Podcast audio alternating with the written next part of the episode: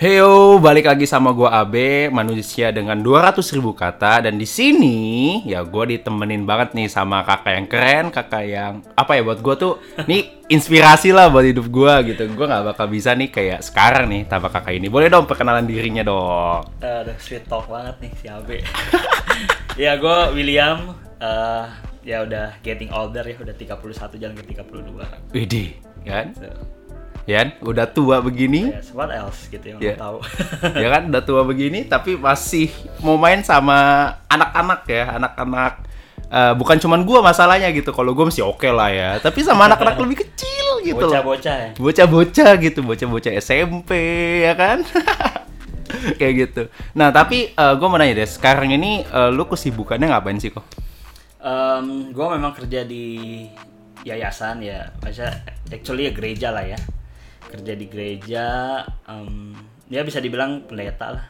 oh Pendeta bisa muda. dibilang pendeta muda Iya, tapi memang em, ya di situ passion gue untuk gue bisa ini sih banyak ngobrol sama orang-orang, eh, sharing kehidupan sama orang-orang lain gitu. Oke oke. Em, ada hal sih kok maksud gue yang gue juga kan ngalamin ya sama kayak lu maksudnya ketika lu bilang kayak gue nih eh, mau jadi intinya gini lah hidup lu jadi pendeta lah bisa bilang kayak gitu kan. Yes. Nah cuma kan banyak orang yang mikir lu ngapain jadi pendeta gitu. Ya kan, mungkin kalau mungkin sekarang mungkin kalau lu lihat ya, kalau sekarang sekarang kan ada gereja gede mungkin oh iya lah pendeta Oh, masih pendeta bisa. zaman sekarang kayak kaya. ya kan bisa bisa kayak gitu nah coba maksud gua pasti nggak sedikit kayak jangankan jangankan lu ya atau orang lain tapi kayak gue sendiri kayak ada beberapa orang bilang gini kan oke B lu jadi full timer aja gitu kan. Terus kalau gue mikir kan kayak aduh kalau bisa jangan dulu deh gitu.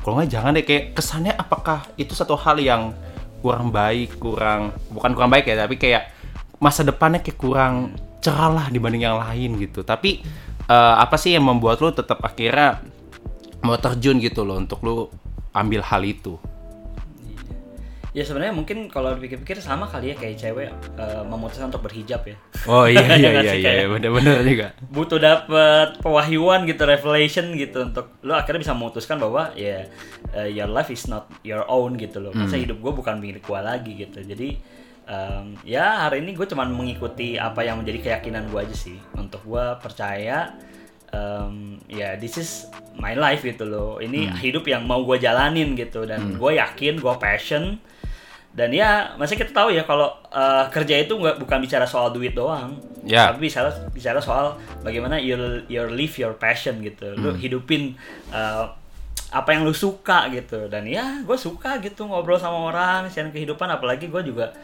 um, apa ya punya beban moral ya. Kalau kita ngomong punya beban moral untuk bisa melihat ada orang-orang yang hidupnya berubah gitu. Karena dari gue secara pribadi masa masa masa sekolah gue itu bukan masa-masa yang eh, apa ya bisa dibilang bukan masalah in- masa yang indah lah ya gitu. Jadi ketika sekarang ini gue pengen nih eh, anak-anak muda sekarang tuh bisa punya apa ya figur bisa punya eh, sahabat gitu ya untuk mereka ya bisa jalanin masa-masa puber mereka dan ada orang yang mengerti lah gitu kalau eh, zaman dulu gue nggak hadapin hal itu jadi hari gue pengen memberi itu buat orang lain jadi kalau gue bisa simpulin sebenarnya ya lu fokus untuk ke anak-anak muda ini ya Yes, gue kerja di gereja itu, maksudnya memberikan hidup gue sepenuhnya buat Tuhan gitu ya, maksudnya kayak bahasa kasarnya gitu. bahasa kasarnya ya Ya sebenarnya ya karena uh, I wanna live my passion gitu. Hmm. Gue mau hidupin panggilan gue, apa yang gue suka ya, untuk gue um, sharing kehidupan lah sama anak-anak muda ini yang ibaratnya gini, anak muda itu apalagi anak-anak usia SMP gitu ya, itu bisa diibaratkan seperti kertas putih oke gitu. Apa yang akan ditulis di kertas itu, ya jadilah dia seperti itu gitu loh. Iya. Apakah jadi gambar yang indah, apakah jadi gambar yang buruk, acak-acakan, ya tergantung apa yang dia tulis, tergantung siapa yang menuntun dia menulis di kehidupan dia sendiri. Jadi uh, I wanna be that person gitu untuk jadi orang yang bisa menuntun anak-anak muda ini tuh jadi kehidupan lebih baik. Gitu. Ya buat Indonesia juga, Be. Wait, buat Indonesia Ya, for Asik. Indonesia. Indonesia for the better future for the generation yes, for the better generation. Ya, Oke mantap banget. Tapi gue mau bilang ya maksudnya eh, pribadi ini ya teman-teman kalau yang belum eh, kenal dia ya pribadi ini gue perkenalkan juga gitu maksudnya gue tuh bisa anggap eh, pribadi ini adalah life coach gue ya jadi dia ini udah dia udah jalan berapa tahun kok ya Um, since you junior high school ya? Iya SMP 3 dari SMP kelas 3 SMP kelas 2 tiga, kelas dong dua, kok? Iya. kelas 2 lah. Kelas SMP kelas 2 lah ini. Jadi SMP kelas 2 sampai sekarang gua udah lagi jalan eh, kuliah S2 Lu SMP dulu berarti kan sekitar 15 16 eh enggak 14 15 Iya, kalau 14 sekarang atau 14 ya Iya, kalau sekarang 22 mau ke 23 ya segitulah ya. Ya, hampir 10 Ya, bener lah. Hmm. Ham- Hampir bentar lagi kan, hampir bentar lagi tuh udah hampir 10 tahun maksudnya. Iya, kita celebrate dong Woi, kita celebrate. Boleh ya, ada kue nggak di teman-teman, guys? Tapi gue mau bilang gini, eh gue bisa sampai sekarang saat ini ya gue dengan eh, dengan pribadi yang tetap sama juga ya kebetulan juga kalau gue di gereja pun juga gue eh, terjun di hal yang sama eh, menyentuh anak-anak muda juga. Itu karena ada pribadi seperti dia juga yang mau invest hidup gue gitu.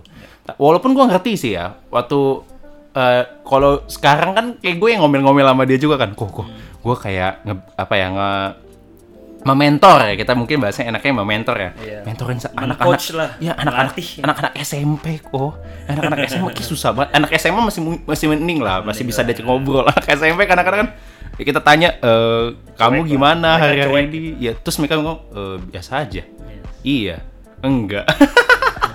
Jawabannya kan singkat-singkat kayak gitu ya.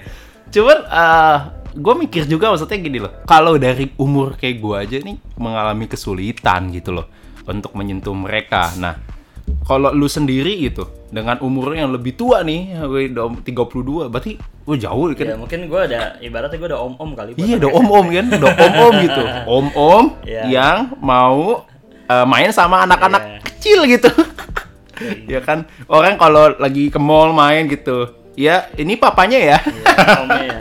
Eh gue sering tahu gitu, be. Saya kayak ke ini anak sekolah nih ada nih. Kok ini ada open open house sekolah gitu kan. Dateng nih. Dikira bapaknya. I- Gitu.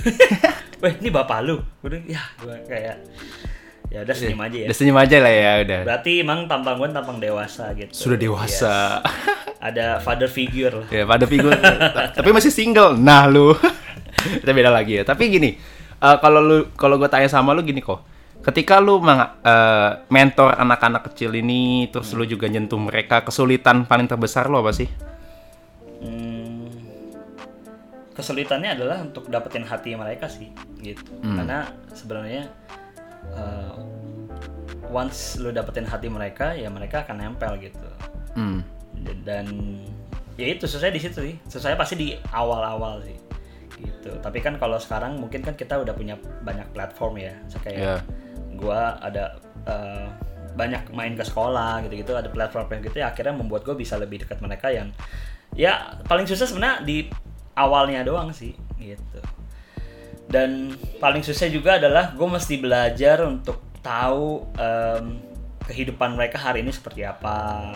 Apa sih games-games yang mereka lagi mainin? Apa sih yang lagi viral di dunia mereka? Dan apa sih yang lagi mereka suka gitu nah itu mungkin yang sulit ya dan gue perlu terus keep up banget sama hal-hal kayak gitu untuk gue bisa connect sama mereka itu sih yang susah itu tapi lama-lama jadi ya jadi gampang-gampang aja sih Ide. Karena udah udah expert, udah udah mulai biasa Sombong, sombong gitu. gitu. Tapi memang eh, semuanya itu pasti butuh penyesuaian di awal sih ya. Hmm. Dan gue pribadi pun juga mengalami hal yang sama dan gue mulai menyadari ternyata kalau kita mau masuk dan menyentuh kehidupan si anak-anak kecil ini, anak-anak SMP ini adalah bukan lagi jadi kayak orang yang kita mentor dia, betul sih. Kita jadi mementor dia gitu, tapi bukan lagi yang oh mungkin lebih kayak guru kali ya Ya. atau mungkin kayak yang cuma nyuruh-nyuruh doang gitu tapi yang lebih ya kayak temen yes kayak sahabat gitu. Karena waktu itu gue sempet ikut sebuah eh, seminar atau equipping gitulah ya bahasa kita equipping gitu. Dan di situ ada omongin tentang jenjang usia gitu kan. Dan gue menyadari ternyata anak-anak eh, kelas eh, umur 11 tahun ya kalau nggak salah ya 11 tahun 12 tahun ke atas itu itu di masa-masa di mana waktu SMP dan SMA ini mereka tuh dipengaruhi sama lingkungannya Ya, gitu. sama teman-teman sama teman-temannya bener. Dan kalau kita nggak jadi teman buat mereka ya kita nggak bisa nyentuh kehidupan mereka gitu. Jadi jangan heran ya kalau misalnya ada om-om gitu, kalau ada anak kecil main sama om-om nih, siapa tahu itu dia orangnya gitu loh. Gua ternyata Ya, ya. siapa tahu kalian nih kan nggak cuma denger suaranya doang gitu ya. Terus kalian lagi main gitu kan, terus ngeliat kok ada om-om sama anak kecil nih. Ah itu mungkin dia orangnya.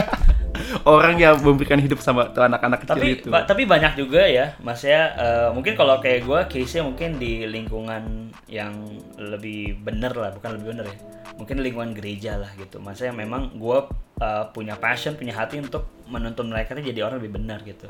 Tapi gue menemukan juga banyak komunitas-komunitas juga yang ada juga om-omnya gitu atau juga orang-orang yang lebih tua di situ em, beragam usia gitu ya.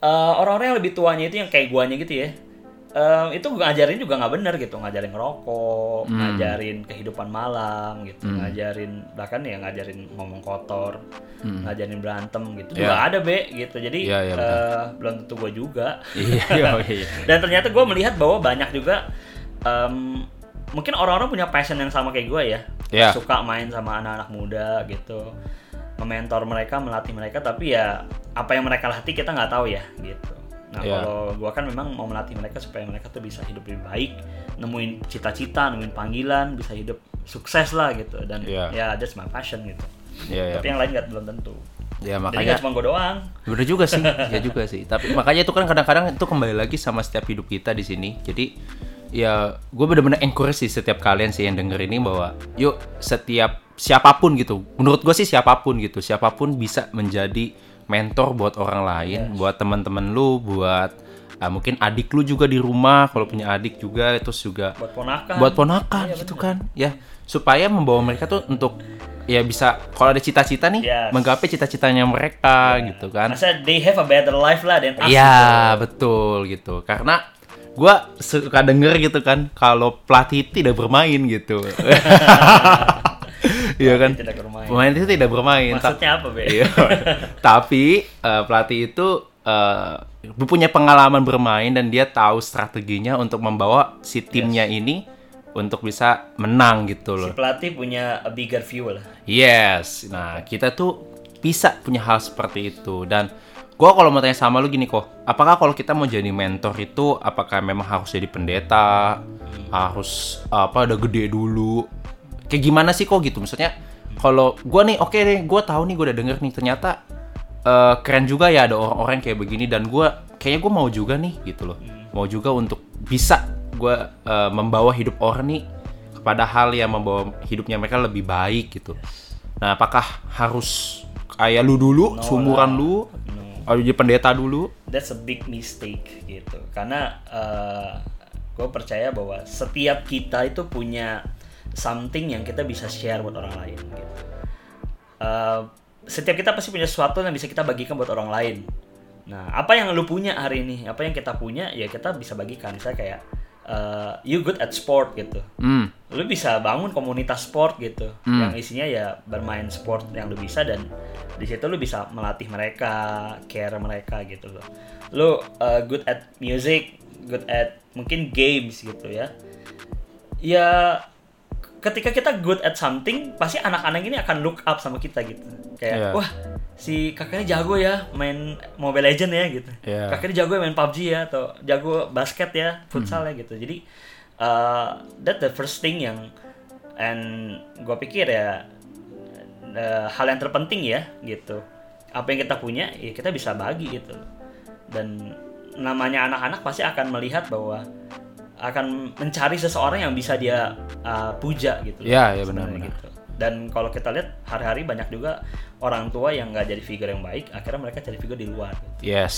bahaya ketika mereka dapat figur yang baik itu di luar kita nggak tahu figur ini tuh baik nggak buat Ya, kehidupan dia ya kan Bawa gitu. bawanya ke mana gitu. ya dia bawanya ke mana jadi ya untuk memulai adalah apa yang bisa hari ini apa yang lu punya gitu lu uh, jago di mana gitu apa yang bisa lu show sama mereka dan mereka bisa look up sama lu akhirnya lu bisa mendirect hidup mereka jadi lebih baik gitu Yes. gitu bahkan gue juga pernah ya eh apa namanya ada anak tuh yang interest sama gue eh, karena fashion gue gitu gitu Hmm. dia suka fashion dan mungkin dia ngeliat gue juga suka fashion dan akhirnya ngobrol bisa nyambung gitu dan akhirnya dia ngeliat Ya, ya. kayak wah lu eh, update juga ya soal Ya. fashion gitu dan akhirnya ya kita bisa mentor dia gitu jadi lebih baik gitu Ya, Banyak gua- hal kok. Tapi ngomongin tentang fashion, gue juga terpengaruh sama lu kan. Iya, gua gua tuh mulai ngerti fashion juga dulu itu. Du- ya lu tau lah kok dulu Iya, kok. iya. Gua, yang Tuhan gitu kan. Ya, gua ini kalau YouTube mungkin lu kasih lihat video foto lu ya sayang ini podcast ya, ya, saya podcast ini. Ini kalau YouTube aduh, ya kan ada foto-foto gua yang dulu. Cuman ya maksudnya banyak hal yang ketika gua ya itu ya maksudnya gue berasa banget gitu. Karena kan gue yang ngalamin juga gitu ketika hidup gue di mentoring dengan Iya. ya gue gue bersyukur adalah gue ketemu sama orang yang membawa gue pada hal yang benar gitu kan. Jadi ketika gue di mentor dengan orang seperti lu salah satunya kan gitu jadinya apa ya banyak hal-hal yang baik yang gue dapet gitu. Soal, paling simple gitu mungkin nggak harus yang ngomongin tentang kerohaniannya nggak harus ngomongin tentang ketuhannya dulu tapi ngomongin tentang hal-hal yang simple tadi gue bilang fashion gitu Ya. Gua kan ya ya ampun kok dulu gua culun minta ampun kok baju aja yang penting ada lah gitu ada gue pakai Iya. gitu kesempitan kesempitan cowok-cowok gitu tuh Iya, iya. baju yang ada di atas aja dipakai Yang ada jadi di atas. itu, aja Itu- itu aja sebenarnya. banyak kayak kayak apa ya nggak ada nggak ada rasa mau untuk Iya. ya memper memberikan look yang baik lah Iya, nanti kayak gitu cowok ya, cowok kan cuek banget ya. cuek banget gitu. bener Gua Ya kan? gua ngajarin sih anak-anak tuh harus ayo harus look good gitu. ya Gitu. Banyak lah apalagi kita cowok kan cuek, Iya. jarang mandi, Betul. jarang sikat gigi. Oh iya, Gitu betul, betul. tahu juga tuh kadang-kadang. ya dan Jadi nggak cuma rohani tapi ya eh, kita bicara soal kehidupan lah lebih baik. Nah, that's that's it. Makanya gue bilang kan kayak life coach gitu, loh, Hmm. life coaching gitu buat kehidupan gua juga gitu. Dan ya bukan gua doang tapi banyak banget ya maksudnya anak-anak yang akhirnya dia bina juga, yang dia mentor juga hari ini juga dapetin sesuatu hal gitu. Dan gue mau bilang gini nggak cuman dia doang gitu. Dan gua pun akhirnya juga apa ya? Kalau gue pribadi juga di encourage sama dia ya pribadi untuk Jadi coach lah. ya jadi coach lagi gitu supaya gue melihat ya itu ya maksudnya figur orang tua gue biasa bilang kayak gitu ya. Kalau gue sih kalau coba deh gue nanti gue tanya sama lu sih. Kalau ini dari dari gue kan gue melihat sekarang anak-anak ini anak-anak sekarang ya. Anak-anak sekarang tuh eh, di teens khususnya tuh kayak mereka tuh insecure ya terus sensitif terus juga ngerasa kayak apa ya eh kayak dia tuh yang paling paling sedih lah gitu ya. Paling sedih gitu. Terus kayak ngerasa apa kayak mau bunuh diri banget. Kayak gue sering gue sering ketemu sih. Gue sering ketemu sama anak-anak yang apa apa tuh kayak udahlah gue bunuh diri aja gitu. Udahlah gue udahin aja gitu. Terus ditambah lagi kan lu lihat kayak beberapa berita sekarang karena media sosial juga gampang banget kan. Lu tinggal buka IG jebret itu. Selesai terus idola yang lu idolakan stres gitu terus bunuh diri gitu. Jadi kayak mereka menganggap sebuah bunuh diri itu udah sebuah jawaban. Itu yang kayak apa ya yang gue sering temui sekarang ini gitu. Dan ketika lu kasih gue eh, sebuah apa ya mungkin eh, encouragement juga lah buat gua gitu. Melihat bahwa ini banyak banget anak-anak yang perlu ditolong gitu. Lu bayangin kalau tadi kan bisa dibilang kan setiap orang tuh sebenarnya mempengaruhi seseorang sebenarnya kayak gitu. Eh, either itu good or bad nanti kayak gitu kan. Nah tapi bayangin kalau yang mempengaruhi ini adalah orang yang mendukung gitu. Yaudah bunuh diri. Eh betul banget tuh gitu. Terus kayak eh, mungkin eh, lu dalam sebuah keluarga yang mungkin kurang baik gitu. Terus ketemu sama keluarga yang kurang baik terus sama-sama saling menguatkan. oh, menguatkan gitu saling sama menguatkan. Kayak emang orang tua tuh kayak pip. Iya. kan kayak gitu. Terus sama-sama berdedikasi kan berlatih gitu sampai mau nanti gedenya mau bunuh lah segala macam. Mungkin itu ekstrim ya tapi maksud gua ya itu adalah bagian dari kita sebenarnya. Kita tuh perlu nih kita juga perlu jadi coach coach mentor mentor yang benar nih untuk bawa orang-orang lain ini nih orang teman-teman kita nih apalagi anak-anak kecil anak-anak muda ini nih yang butuh banget nih figur selain orang tua mereka gitu. Apalagi kalau tadi lu bilang banyak mungkin orang tua mereka yang masih belum lah, gue bilang masih belum gitu ya, masih belum bisa menjadi figur yang baik dan dia butuh figur bantuan gitu. Kan nggak mungkin kan orang tua bisa digantikan figurnya gitu. Ada figur bantuan gitu. Nah itu ya kita kita yang masuk gitu. Nah kalau dari lu sendiri gitu kok, eh, kesulitannya apa kayak gimana anak-anak itu apa aja sih? Apakah sama juga dengan apa yang gua alamin gitu? Iya, beda ya. Soalnya kan sekarang kan em, status sosialnya beda ya. Gitu. Hmm. Memang kalau yang insecure yang merasa cepat putus asa dan saya um, pengen bunuh diri itu banyak kan tuh memang dijumpai itu di kalangan-kalangan mungkin yang status sosialnya lebih ke menengah ke bawah gitu tapi kalau anak-anak yang uh, kehidupannya baik gitu ya menengah ke atas gitu kayak uh, justru mereka lebih ke cuek gitu kayak Hmm. mereka ah, I don't need anybody else gitu masa I have a perfect life gitu Hmm. Buat apa lu ngatur-ngatur hidup gua? Hidup gua udah udah udah oke gitu. Jadi mereka lebih ke cuek lebih ke ngerasa hidupnya udah baik-baik aja padahal ya hidupnya lagi nggak baik-baik aja gitu loh. Ya tetap sih ketika mereka ngalamin suatu masalah mereka sedih tetap akhirnya mereka lebih banyak mengandalkan diri sendiri gitu. Ya sedih-sedih sendiri apa sendiri gitu. Jadi karena memang em, mereka lebih ke cuek dan mungkin eh, sombong ya. Hmm. gitu. Jadi kayak eh, merasa baik-baik aja dan merasa hidupnya udah fine gitu ya itu sih paling eh, dua kutub yang berbeda ya tentang anak-anak zaman sekarang gitu Ya ya. dan masih ya kalau gua ra- rasa lihat sekarang juga hmm, banyak juga anak-anak yang mungkin sebenarnya dia bu- tahu dia butuh orang lain gitu ya tahu dia butuh sahabat tahu dia butuh mungkin butuh coach gitu. Ya. Tapi karena sosial media kita tuh uh, menuntut everybody uh, has to be a perfect person gitu. Ya. Jadi ya dia ngerasa kayak gue harus kuat, gue harus perfect, gue harus sempurna di depan orang gue harus baik gitu loh. Iya, kayak, iya. Uh, Setuju. gue nggak boleh ngelihat kelihatan uh, flawlessnya gue, flow gue gitu. Iya, gue nggak boleh iya, kelihatan iya. lemahnya gue gitu. Jadi, Harus flawless. Iya, Ya. harus tetap kuat, tetap eh, tetap ceria, tetap fun gitu biar bisa terima orang-orang. gitu, Jadi ah, ah. gara-gara sosial media kita menuntut sempurna juga akhirnya membuat orang-orang ini juga apa ya em, tertutup Hmm. gitu dan itu ya akhirnya jadi sulit dan ya ya endingnya ya akhirnya bisa stres sendiri, depres dan ya bisa bunuh diri juga sih jatuhnya. Gitu sih. Oke. Terakhir nih kok, terakhir bahwa eh, gua penasaran aja sih sebenarnya. Dan lu ada nggak sih di satu poin lu nggak mau gitu? Kayak lu mau berhenti.